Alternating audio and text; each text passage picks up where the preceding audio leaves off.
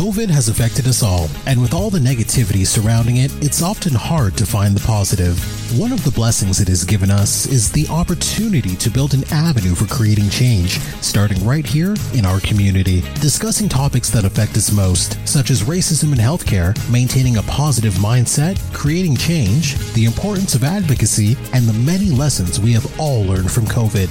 If you or your organization are interested in speaking engagements, send a message to kwadcast99 at gmail.com, reach out on Facebook at Kwadcast, or online at drkwadwo.ca. Welcome to Solving Healthcare. I'm Kwadwo Kyeremanteng. I'm an ICU and palliative care physician here in Ottawa and the founder of Resource Optimization Network. We are on a mission to transform healthcare in Canada. I'm going to talk with physicians, nurses, administrators, patients, and their families because inefficiencies, overwork, and overcrowding affects us all. I believe it's time for a better healthcare system that's more cost effective, dignified, and just for everyone involved. Kwadcast Nation bridges over barriers community. I am extremely excited to talk to the executive director of Britannia Woods, Faduma Yusuf.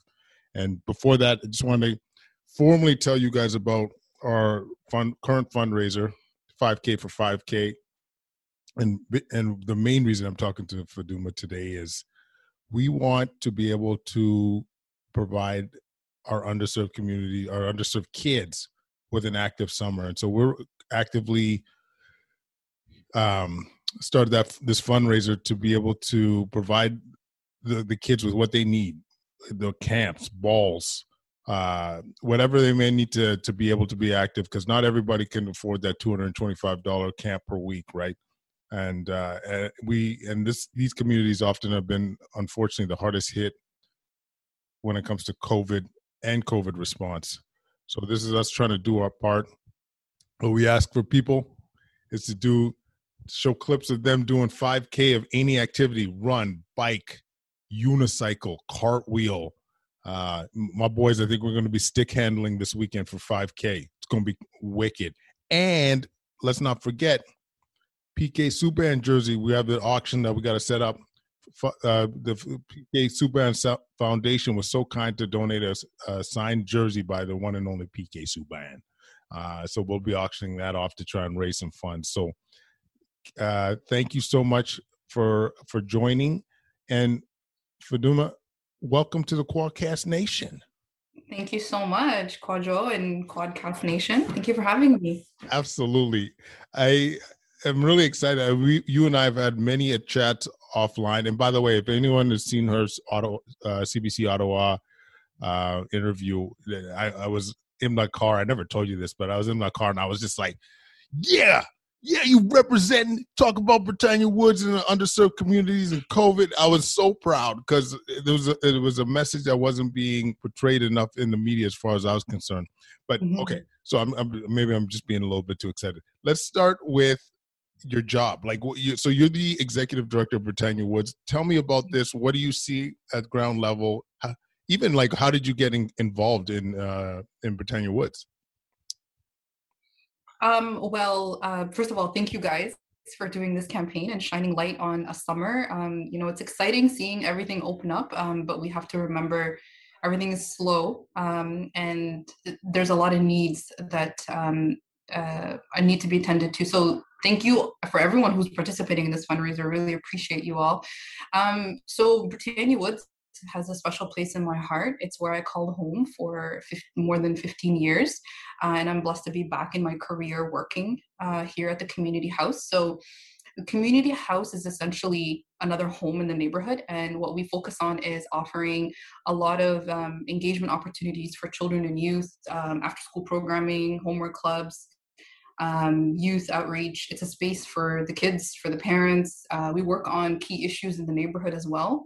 Um, and our focus is really to address the unaddressed issues um, due to massive issues of poverty in our in our nation right? It's, it's a trickle down effect but our focus is on providing really good programming accessible programming and engaging children and youth um, with opportunities directly in their neighborhood. We also do an emergency food bank So we have emergency food available, which has been a priority for us during COVID. Uh, and we serve a lot of people outside of Britannia Woods. Um, and we also do a lot of, we, are doing a lot more specialized mental health supports for Black and racialized individuals, uh, particularly adapted to the needs that we're seeing in the neighborhood. Um, so we do a lot, um, but that's the nimbleness of community houses. There's 15 of them across the city, uh, and they're all found either in or very close to social housing neighborhoods. That is incredible, yeah. and I know I've, it goes without saying, but just thank you for the work that you do for our youth. I think this is something that, especially in the in light of what's been going on now, is so admirable. So thank you.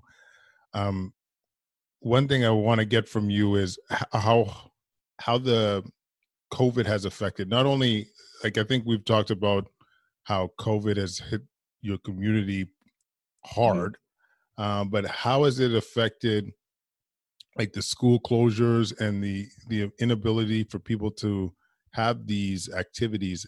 How's that impacted your community? It, you know, I started during the pandemic right at the onset um, I, I, I accepted the job. Um, no, the job. No, I, I I started, but it was it's been a pandemic ever since. So the heart of what we do is an open space for children and youth to come in and have a safe place to be, get help with homework, get help with uh, anything that's going on within their lives, be a first point of contact. Um, we have a small space, and we also rely on school facilities to uh, do our programming. You know, we were seeing up to 60 kids a week uh, offering homework help, healthy snacks. Uh, directly in our neighborhood school, we weren't able to do that anymore. Um, you know, school is one part of a you know a child's social life, uh, but so is after school programming. And we prided ourselves in remaining accessible available um, and functioning with very little resources, doing the best that we can. Um, and we have been able to see a lot of um, um, like engage a lot of kids. So we weren't able to do any of that. And that's been extremely difficult. Um, it's what fills me up in my work. So it's been hard not to have a space for children to come in and just be kids and help them with homework, um, help them with whatever's going on and be that safe place. So they, but it's also hitting them extremely hard. Um, you know, virtual school is a thing that no one was used to, and going into that right away, households were not prepared. I think, you know, I know Kwadwo, you talked about that quite a lot. A lot of doctors have talked about that. A lot of activists have talked about that. You know, a lot of families were not prepared. And, you know, as we dragged on through the pandemic, um, it's just kind of continued. I think parents are surviving. I think parents are doing what they can. And parents who are also working during this pandemic, who are our frontline workers, live in our communities, um, and they've done everything that they can. I think the kids are very starved for fun spaces, first of all, and then secondly, you know, we're concerned for their mental health, uh, and you know, we're you know, we I know the uh, trio has talked about this quite a lot. We're seeing uh, admission rates go up. I'm further concerned about you know people who don't have access to health uh, care, uh, adequate health care, which is a lot of people who live in social housing um, and who don't have the ability to have you know family doctors that they're talking to on a regular basis. Um, so there's there's a lot of hidden things that I think will come out in during the our whatever we call the recovery period. Um, and uh, we're also like i'm concerned about the learning loss that uh, that has happened. Uh, i don't think virtual school is um, effective uh, for a lot of the children that we serve. Um, and you know i my office i mean uh, the community is directly in the community and i'm out walking around and I know kids who should be in virtual school and they're not in virtual school, but can we blame them? Uh, we can't blame them. I think I think kids are uh, really struggling, and our goal this summer though is to focus on providing as many opportunities as accessible as possible, uh, as fun as possible for them to see their friends, hang out in the neighborhood, um, and just have fun and just create as much physical activity, group physical activity opportunities as possible. Um, yeah so so so there's quite a lot um uh, and then the other part is you know we're we're we're limited with the amount of group programming we can offer. So what we're thinking about is how to how to how do families continue on and get their own individual um, um opportunities for summer activities um. Wow. I mean you know it's one thing for for medical professionals to come on whatever media or Twitter sphere saying that their concerns, but yeah, you know what's powerful for me anyway, Faduma, is that you, you see it like you, this is your world. You see the kids out, not in that uh, virtual space or not doing their virtual learning. Um, you see the impact it's having on their their mental health and the concerns for their actual education. I, I think um, it's just really important to hear it from somebody that is in it. Mm-hmm. Do you know what I mean? Like I speak from what I see of my own kids and my kids around me, but yeah, this is stuff that you're seeing, and I, I guess this is maybe a comment more than a, a, question. It's, I mean, part of the thing that makes it so sad for me is, and that not having that space where they could all get together eh, or have that kind of that community environment. Like, what's your concerns? I guess that they don't. We have. We're not recreating that that space in that environment where the kids can be themselves and, and play and interact with their with uh, their their I want to call them colleagues, but that's not the right word. Their what's the word I'm looking for? Peers. peers. Thank you, peers. Yeah. Peers. Yeah.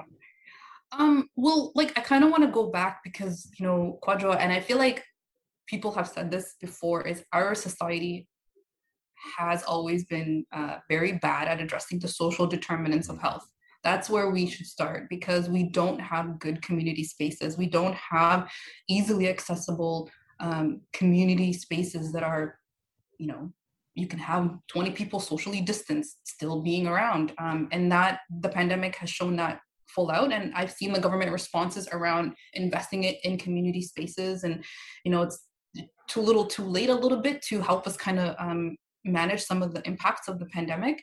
But you know it, it, you know we rely on on a school facility to see all the kids. Uh, we don't have the space to meet the need of what we're seeing and the schools you know have to follow public health guidelines. You know they're that's just the reality of it. They're uh, not able to uh, accommodate us and have after school programming from an external partner. So there's a lot of small things within our society that you know it's a no-brainer that we're in this uh, mess. So you know i think it would be great to think about as we expand our city as we think about building new neighborhoods like why are we not talking about uh, you know a walkable neighborhood that yes. you can have amenities by like it, it it it doesn't make sense. And and and it is unfortunate and um that like i hope we learn these lessons. Um i am but um, and I know that the, the uh, there like there are city uh, uh, responses to this, but it's not fast enough, um, and it is a real detriment. So we didn't have the community spaces available. Like that's just the reality of it. Um, and I don't know if we are interested in building um, new spaces. I mean, I, I, I think you know I've talked to you about our our journey for uh, a space, um, and that's something we're heavily focused on. And the pandemic has shown that we really need to step st- uh, step on that. Um, and and just to say, you know, the school boards have and the Ministry of Education has still not given direction on agencies being able to use community spaces over the summer. Mm. Um, and that's a question that you know we have. A lot of agencies are wondering why that is. Um, yeah, th- these are very good points, and uh, I think that's one thing COVID has done is put a lens on where our gaps are in in healthcare and in society, and I, I got to tell you, uh, the more the more I am get involved in my career, those social determinants of health are everything. Like having that walkable city, having those uh, you know uh, community spaces where uh, people can stay active, they can congregate uh, safely at a distance, as you mentioned, is is is health. Not only physical health but mental health. It's so important. Um, so, w- one mm-hmm. thing um one thing that I, am thinking Faduma is like you know we're raising these funds and we want to be able to engage communities like you like Britannia. Like where do you see the benefit you know in terms of getting our kids active or ways we could get our kids active? Where do you like? The, I guess the simple question is: Will it be helpful raising funds? Of course, of course, it will be helpful.